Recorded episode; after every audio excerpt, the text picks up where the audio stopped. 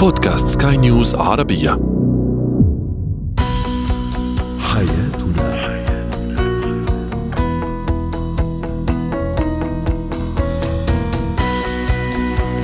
مستمعينا الكرام أهلا بكم معنا إلى حياتنا فضاؤكم اليومي الذي يعنى بشؤون الأسرة وباقي الشؤون الحياتية الأخرى. والذي يمكنكم الاستماع إليه عبر منصة سكاي نيوز radio dot com slash podcast وباقي منصات سكاي نيوز العربية الأخرى. معي أنا آمال شابه سنتحدث اليوم عن الزواج الناجح. هل الزواج الناجح يأتي عن قصة حب أو بعد قصة حب؟ أم هو الذي يأتي بعد الزواج؟ أو أن الحب هو الذي يأتي بعد الزواج الناجح؟ أيضا سنتحدث عن الغذاء المتوازن. للمراهق. وأخيرا متى وكيف ندرج الهوايات والاهتمامات في سيرنا الذاتية عند التقدم بطلب وظيفة؟ هو وهي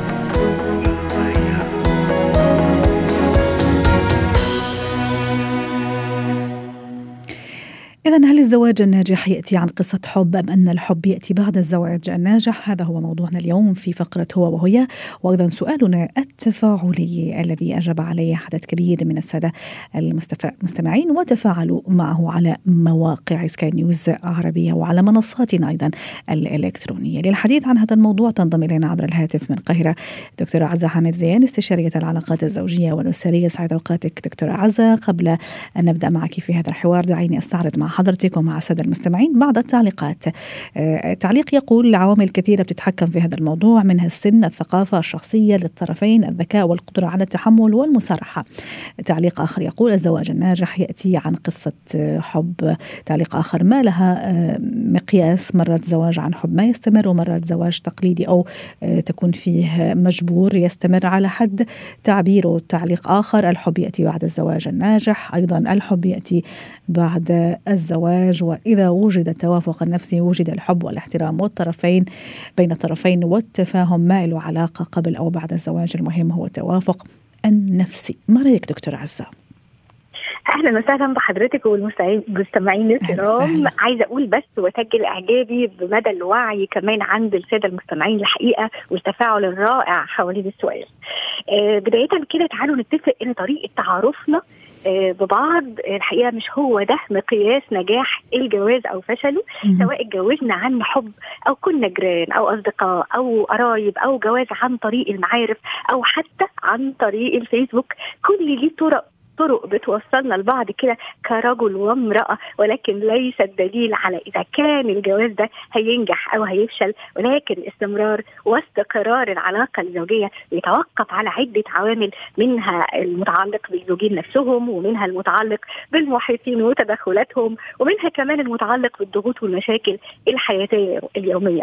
لو رجعنا بقى لكلامنا عن الجواز عن حب فإحنا الحقيقة ما نقدرش ننكر دور مرحلة الانجذاب والإعجاب الأولي والمشاعر والأحاسيس تجاه الطرف الآخر. ودي بقى اللي بنسميها مرحلة القبول السكري والروحي يعني قبول حديث وطريقته وأسلوبه ولكن دون إلغاء لدور العقل وحساب العيوب. وبالمناسبة العيوب دي هي اللي أنا هعيش معاها وأكمل معاها. عشان كده ما ينفعش نتغاضى عن عيوب الآخر. وأسأل نفسي سؤال مهم هل هقدر أتعايش مع هذه العيوب ولا لأ؟ وأحط في بالي إن في عيوب ممكن تتغير وفي عيوب مش ممكن تتغير وفي كمان عيوب محتاجة الوقت وقت عشان تتغير عايزة أقول كمان إن الفشل أو تعالي نقول أهم سبب لفشل الجواز عن حب بيكون بسبب صدمة الواقع. فبعد ما بيخلص الفرح والزفة فبيشوف الاثنين بعض من غير زينة ومن غير زيف لما بيجتمعوا تحت سقف بيت واحد بتسقط الأقنعة ويبتدي كل طرف منهم بيشوف الآخر زي ما هو من غير بقى صورة الأميرة وعروسه البحور أو صورة الفارس اللي على الحصان الأبيض. وممكن الصدمه تكون لما تكون مثلا فترة التعارف أو الخطوبة أو ممكن يكون يعني حب فعلا كما يقال حب أسطوري وفجأة بعد الزواج لم يص يعني الأمر لم يصمد كثيرا ممكن بعد السنة الأولى ممكن أحيانا للأسف بعد أشهر قليلة وينفرط هذا العقد وكل واحد يروح لطريقه. وهذه فعلا مشكلة. فنتساءل وين كان هذا الحب؟ وين كانت كل هذا المشاعر؟ هل كانت حقيقية؟ هل كانت مزيفة؟ يعني ما الذي حدث حتى هذا الزوجين؟ انفصلا بعد قصة حب كبيرة يعني. ده حقيقي. أما بقى تعالي بقى نشوف الزواج التقليدي ما فيهوش بقى صدمة الواقع دي لأن خيال الاثنين ما راحش إلا للصورة الواقعية. عشان كده الحقيقة بنقول لأي اثنين مقبلين على الجواز. بلاش نعلي سقف توقعاتنا في الآخر ونحاول كمان نشوف الصورة الحقيقية للشريك حتى لا نصاب بخيبة أمل وأحباط. كمان الجواز القائم على الحب فقط آه بيسقط من حساباته المسؤوليات والمشاكل. يعني عايشين محلقين كده في السماء ولكن بعد الجواز بيصطدموا بالواقع أو واقع الحياة خلينا نقول ومشاكلها وضغوطها في منهم اللي بيتحمل وبيعيش الواقع وبيتكيف معاه ولكن في منهم اللي بنلاقيه بيطالب الشريك طول الوقت بالانغماس في الخيال وبتكون بقى هنا الفجوة بين الاثنين لأن خلاص ما بقاش خطاهم واحدة وما بقتش طريقة تفكيرهم وأهدافهم خلاص ما بقتش واحدة. آه تعالوا بقى كمان نتفق إن مع مرور الوقت والزمن والضغوط والمشاكل يتحول الحب الكبير أو قد يتحول الحب الكبير اللي كان ما بينهم لمشاعر ود. ده طبعا خلينا نقول إن ده في أحسن الأحوال. وعلى فكرة مشاعر الود بين الزوجين هي الابقى والأهم والأقوى لأن الود بيبني أسرة. أما الحب فما نقدرش نقول ابدا إنه بيبني أسرة لأن مشاعر الحب تعالي نقول مشاعر متقلبة ومتغيرة وسريعة التأثر بالضغوط والعوامل الخارجية.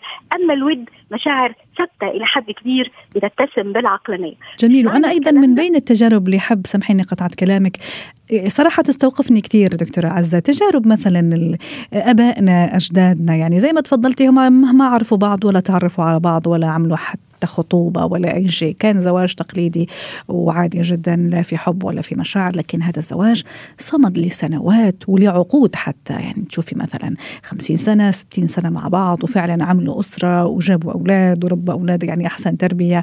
ويعني وما كان بيناتهم الخلافات اللي عم نسمعها الآن بين شبابنا وفي السنوات الأخيرة. ده حقيقي جدا بس برضه تعالي نقول إنه مش معنى كلامنا إن الجواز عن حب نهايته الحتميه الفشل طبعا نحن عم نطرح الرأيين نحن عم نطرح الصورتين يعني وللمستمع الحق في في الحكم يعني زي ما يبغى في النهاية.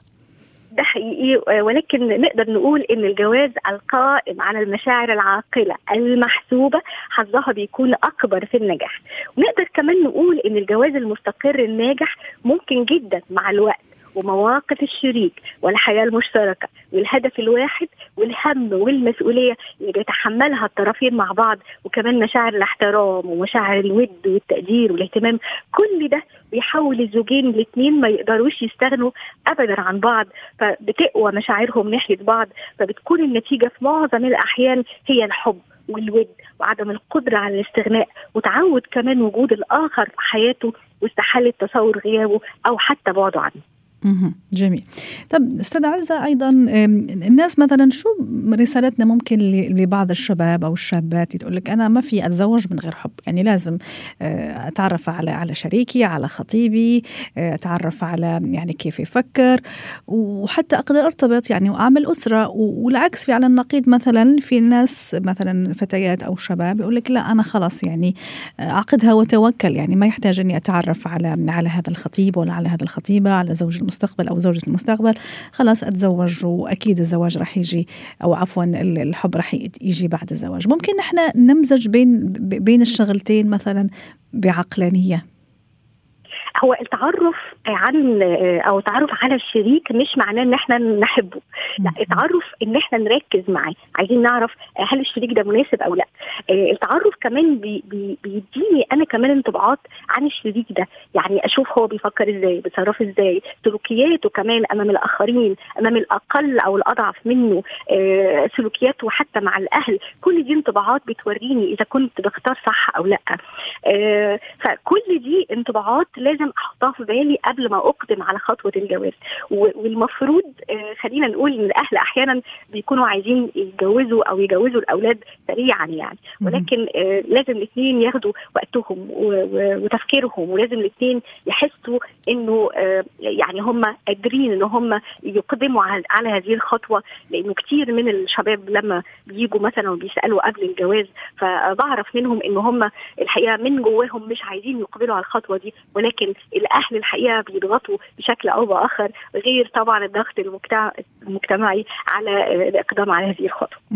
شكرا لك دكتورة عزة حمد زين استشارية العلاقات الزوجية والأسرية ضيفتنا من القاهرة.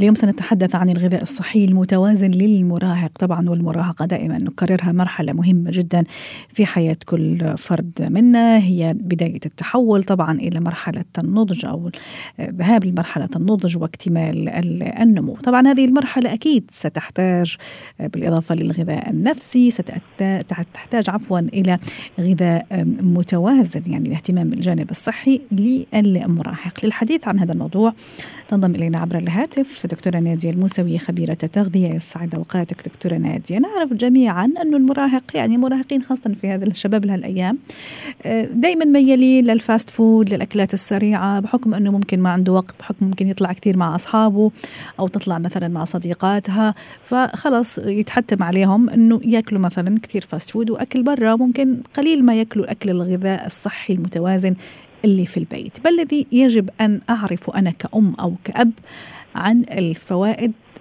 أو العناصر الغذائية المهمة التي يجب أن يأخذها ابني المراهق أو بنتي المراهقة. إي نعم يا هلا مرحبا فيك. آه، أكثر الأوقات نشوف أنه المراهقين عندهم قلة فيتامين د لأنه أكيد ما يأكلون كثير حليب ومشتقاته.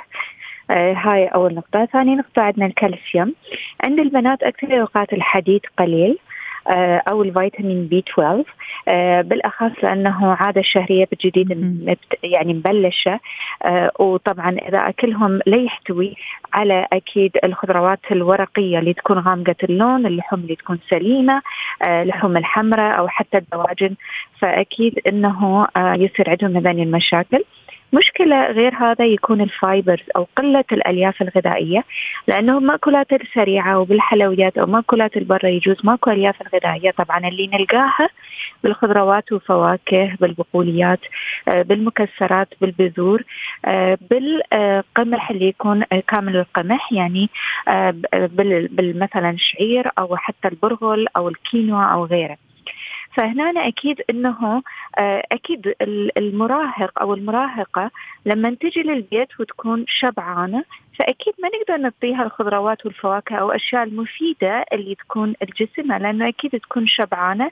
ونفس الوقت طبعا هذني المأكولات اللي تكون يجوز أكثر الأوقات أكيد أنه غير صحية تكون. فيها كثير كثير من الأملاح فيها كثير كثير من الزيوت اللي تكون مهدرجة أو تكون مشبعة. ونفس الوقت طبعا فيها كثير من السكريات وهذا طبعا يسبب زيادة بالوزن. صح. وندخل في سلسلة ثانية اللي آه، طبعا المراهق هالعمر يعني الصورة مالته جدا جدا مهمة. فدخلنا بغير سلسلة اللي راح يأثر طبعا على آه، كل المعنويات مالنا صحيح. ودخلتينا أيضا بموضوع كثير مهم دكتورة نادية اللي هو البوليميا مثلا. ممكن تجيه لحظات اكتئاب أو تجيها لحظات اكتئاب تصير آه، عندها البوليميا أو ل anorexie كمان العكس اللي تصير قليلة الأكل تهجر الأكل جاها لحظات اكتئاب إذا زعلانة إذا مش مبسوطة وما إلى ذلك. أنا إذا حابة أنظم غذاء ابني المراهق أو بنتي المراهقه دكتورة نادية من الصباح الصباح من فطور الصباح إلى غاية المساء يعني كيف كيف أعمل؟ إي نعم أكيد إنه بالنسبة للوجبات الغذائية على الأقل لازم يكون عندنا وجبتين من اليوم مالتنا يعني وجبتين رئيسية على ثلاثة لازم تكون انه مطبوخة بالبيت أو حتى المراهق أو المراهقة يأكلون برا لازم يكون لازم تكون الوجبة صحية. فهنا عندنا مثلا إذا أنا أخذ الفطور يعني عندنا مثلا النشويات اللي هو يقدر يكون خبز أسمر أو حتى بطاطا مثلا. نحاول إنه نتجنب المقالي على قلب البيت فأحاول إنه يكون مثلا بالفرن يعني مشواي أو يكون مثلا مسلوق. وطبعا يقدر يكون عندي بروتينات مثل البيض مثل الأجبان مثل الزبادي أو حتى الحليب. أو يقدر يكون مثلا نش بالنسبة للنشويات يقدر يكون شوفان أو غيره. ال cereal طبعا اللي يكون فيه fibers أو ألياف غذائية والأطفال أو المراهقين إذا ما يحبون اللي تكون غنية بالألياف نقدر نسوي mix يعني ما بين اللي تكون غنية بالألياف ويكون فيها سكر أكثر نقدر نحط من هذا ومن هذا يجوز يتقبل المراهق أكثر. بعد هذا عندي وجبة الغداء أو العشاء لازم أيضا تكون صحية. فهنا أكيد لازم يكون عندي خضروات وبروتينات يقدر يكون طبعا الأسماك الدواجن أو حتى الستيك أو برجر صاير بالبيت يعني. وعندي نفس الوقت خضروات اللي يقدر يكون سلطة مثلا أو اليخنة أو المرقة أو الصالونة اللي صايرة بالبيت. ونفس الوقت يقدر يكون عندي نشويات قليل من الأرز أو الكينوا أو البرغل أو حتى خبز الاسمر ودائما ما بينهم أحاول إنه يكون عندي الفواكه أو المكسرات لأنه هذني الأشياء يجوز المراهق مثلا ما يأكلها في آه، وجبات الرئيسيه فأقدر أحطها في وجبات الخفيفة. وفي رأيي أنا ما نقدر نقول للمراهق إنه لا يأخذ الأشياء اللي تكون junk food أو حتى ال fast food مأكولات السريعة وغيره. ولكنه نقدر نسوي له شيء مثلا بالأسبوع يقدر يأخذهم مرتين أو مرة واحدة ونحاول إنه نوزعهم بالأسبوع مالته. يعني يوم ورا يوم ليكون ليكون مثلا جمعة وسبت. نحاول إنه نوزعهم بالأسبوع. صحيح. وممكن أيضا أكثر شيء يحبوه الشباب هالأيام المراهقين المراهقات اللي هو أيضا المشروبات الغازية دكتورة نادية وهذا كثير سيء أليس كذلك؟ يعني كيف أنا أيضا أحاول إني يعني ها بالمقابل زي ما تفضلتي هو عم يأخذ ممكن شيء شوية يضر بصحته لكن أنا أحاول في البيت إني أعمل هذا التوازن. في طريقة معينة مثلا؟ اي نعم. أكيد. يعني إحنا عندنا نقدر نسوي السموثي اللي يقدر يكون مثلا منخفض بالسعرات الحرارية. مثلا يكون في آه زنجبيل في مثلا نعناع في صبانغ في ليمون في عصاير مثلا. أو الفواكه مثل ما هي أحطها بالسموثي هذا الشيء يسوي إنه في ألياف غذائية. هذا على الأقل أقدر أطيب بالبيت إذا هو برا مشروبات الغازية أكيد إنه بعضها فيها كافيين فيعطي أرق. للمراهق. ونفس الوقت طبعا يقدر يسوي هشاشة عظام مع الوقت آه عشان الكافيين اللي موجود وعشان الكربونات اللي موجود بالمشروبات الغازية. مرات المراهقين يأخذون مشروبات الطاقة فهنا أكيد عندنا السكر عندنا الكافيين اللي يقدر يكون جدا آه، يعني مرتفع. وطبعا يقدر يعطي للمراهق أرق أكيد يقدر يعطي سكريات كثيرة. وهذا الشيء دائما لازم نتجنبه. ولكنه أنا دائما أنصح أنه حتى لو نجيبه بالبيت نحاول أنه دائما نجيب مثلا المشروبات اللي تكون دايت والعلبات اللي تكون صغيرة والغرشات اللي تكون صغيرة عندنا مثلا 125 ملي فنقدر نحطها مثلا مرتين بالأسبوع ولكنه المشروبات اللي تكون أصغر اللي يعني الحجم يكون أصغر. أعتقد هذا الشيء جدا مهم ولكنه دائما هو يكون الفكرة هي فكرة تعويد. يعني أنا إذا دائما أحط مثلا بالبيت إنه دائما آه، يعني المراهق يتعرض للمياه يعني ما في هذه المشروبات الغازية أو الطاقة. فعندي مثلا مي أنا حطيت له ليمون أو حطيت له ثلج وليمون أو حطيت له مثلا خيار ويا مثلا شرائح من الليمون أو الأناناس أو غيره. ترى التعرض جدا جدا مهم. يعني كم يتعرض المراهق أيضا بالثلاجة؟ شنو اللي موجود؟ نعم. هذا الشيء أيضا جدا مهم إنه لازم دائما ناخذ بنظر الاعتبار. شكرا لك دكتورة نادية المسوي خبيرة التغذية ضيفتنا عبر الهاتف من دبي. مهارات الحياة.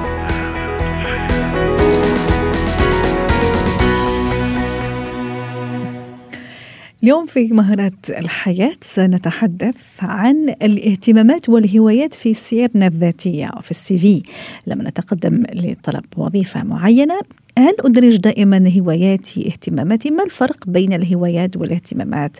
دعونا نتعرف على هذا الموضوع مع مدربة مهارات الحياة تانيا عوض ضيفتنا من بيروت يسعد أوقاتك أستاذة تانيا أنا جهزت CV بكل خبراتي أهلا وسهلا فيك. جهزت CV يعني متقدمة لوظيفة معينة بكل خبراتي سنوات الخبرة المجالات الأماكن اللي كنت فيها والمؤسسات اللي اشتغلت فيها. ثم آخر شيء آه، في ال ال ال الخانة تبع الهوايات والاهتمامات أحيانا أنا ما أعطيها كثير أهمية. أحيانا ممكن أكتب أي شيء. أحيانا ممكن ما أكتب ولا شيء. هل هذه الخانة مهمة ست وما الفرق بين الهوايات والاهتمامات؟ نعم هي فقرة بالفعل مهمة جدا وقد يتساءل البعض لماذا يجب علي كتابة يوميات لماذا تهم هواياتي رب العمل؟ ما, ما دخلها بإطار العمل الذي أتقدم عليه؟ آه، ولكن بالفعل الهوايات تخبر الكثير عن شخصيتي واهتماماتي آه، وبما أهتم. الهوايات طبعا هي الهوايات التي أمارسها والتي أنا متمرسة بها. مثلا آه، السفر قد سافرت. إنما إذا كان بإطار الاهتمام الاهتمامات إذا أنا مهتمة بالسفر فأضعها بالاهتمامات.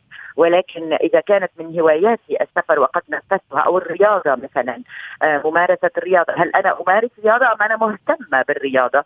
فأفصل بين الاهتمام والهوايه الفعلية. الهواية هي أمر أمارسه وأتمتع به. ولكن لنعد ونكتشف لماذا هي مهمة آه، في السي وفي السيره الذاتية خاصة لدى الشباب. لأنه آه، كلما تقدم الإنسان بالخبرة في الحياة وفي التنوع بالعمل تقل المساحة للهوايات. آه، فمثلا senior آه، للمواقع ال senior أو المرتفعة جدا فقد نرى مساحة صغيرة بدل الهوايات للجوائز التي نالها. أو مثلا كلمة أو كلمتان عن الهوايات أو أحيانا قد لا نجد ذكر لتلك الهوايات لأن السيره الذاتيه لا يجب أن تكون طويلة جدا. وإذا كان كانت الخبرات في الحياة مهمة للذكر فقد نستغني آه، عندها عن آه، وضع الهواية. ولكن بالمطلق وضع الهوايات يخبر رب العمل الكثير. مثلا عندما أقول أنني آه، أمارس الرياضة أو من هواياتي رياضة مثلا الفوتبول أو ركوب الخيل أو مثلا وليست اهتمام. إذا كنت أشاهد الفوتبول على الشاشة فهي ليست هواية هي اهتمام لي. وهذا هو الفرق. ماذا يخبر ذلك رب العمل؟ يخبره عني بأن لدي روح الفريق، روح المنافسة، آه، آه، الحركة، آه، الخروج من من قوقعتي ومن قوقعة الأمان وهذا ضروري في إطار العمل جميل. هذا بإطار الرياضة مثلا إذا كانت رياضة الجماعة الفريق تهمني وأمارسها أيضا هي تعكس آه، روح الفريق لدي وأنا سوف أعمل في مكان فيه فريق عمل من حولي. فكم أنا لدي روح رياضية وروح عمل مع الفريق الرياضة تخبر ذلك بشكل غير مباشر.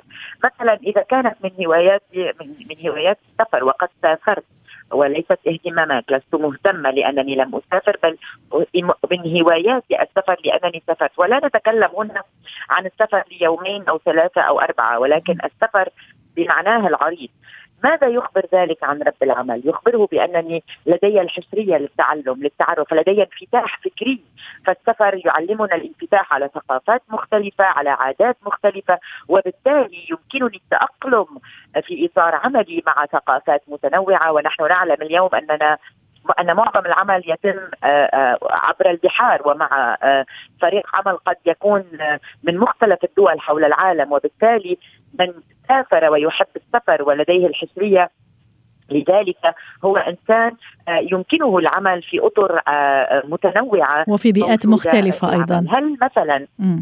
وفي بيئات مختلفة طبعا. هل عندما كنت في الجامعة مثلا خاصة للشباب والصبايا الذين يملؤون آه، سيرتهم الذاتية الآن. طبعا هي خبرت خبرتهم لا زالت بسيطة. ولكن هل كانوا مثلا آه، ضمن الكشاف؟ الكشاف يمكن إضافته في هذه الفقرة لأن روح الكش الروح الكشفية تخبر الكثير تخبر عن التضحية عن المساعدة عن عن كرم الأخلاق ذكرتيني أنا بالمرحلة هذه. أنا أنا من الناس اللي عملت الكشافة مثلا. آه شفت كيف؟ وفعلا هي هي مدرسة جميلة جدا. جدا جدا. ولا ولا يمكنني القول كفاية كم ذلك يؤثر بأرباب العمل. أن يعلموا مثلا أن أحدهم كان ضمن نوادي الكشفية أو أو نوادي الجامعية؟ أحيانا نادي السينما الجامعي نادي الثقافة نادي إلى ما هنالك. جميل. وبالتالي الهوايات والاهتمامات تخبر الكثير عن مقدرتي ولكن هنالك هوايات يمكنني الاستغناء عنها. هذا اللي كنت راح أسألك عنه. ست تانية كانك قريتي في في أفكاري. ما هي الهوايات اللي ما لازم أقولها لأنه ممكن ما راح تخدمني؟ ما راح تخدمني. مثلا من الهوايات هل أنا أتقدم مثلا لعمل كمحاسب أو كمحاسبة في شركه ماذا يهم يهم صاحب العمل أن يعلم أن من هواياتي السباحة؟ ذلك لم يضيف إلى سيرتي الذاتيه وإلى قدراتي قد قد يقول أنه أن لدي طول الأنات ولكنها ليست ليست آه، هواية آه، تطلع رب العمل على الكثير مني. أو مثلا أنا أتقدم بالعكس عندما مثلا أتقدم على وظيفة آه، صحافي إذا كانت من هوايات القراءة والكتابة فذلك أمر يجب أن أضعه. ولكن إذا كنت أتقدم لمهنة آه، أو لعمل تقني معين أو أو أو فكري مختلف عن الكتابة والقراءة قد استعيض عنها بهوايات أخرى أملكها صحيح. تخبر أكثر عن عن شخصيته وراح أضيف لك كمان نقطة مدري إذا توافقيني فيها الرأي أستاذة تانية إنه أبتعد أو لازم نبتعد عن الهوايات والاهتمامات اللي ممكن ممكن نعتبرها عنيفة وخطيرة وممكن اللي نعتبرها غير مقبولة في في, في المجتمع حتى نختم معك في الثواني الأخيرة. طبعا. طبعا هنالك بعض الهوايات التي قد تسيء لشخصي في إطار العمل الذي أتقدم عليه بدل أن أن تساعدني مثلا الهوايات كما تفضلت العنيفة، الرياضات العنيفة، المصارعة، الأمور التي التي تخبر بالقليل من العنف بمكان ما. حتى لو كنت أتمتع بها من المفضل أني أحتفظ بها لنفسي. أو ممكن حتى أستغني عنها ما دام تشكل علي خطر وعلى المجتمع. شكرا لك تاني عوض مدربة مهارة الحياة. حياتنا.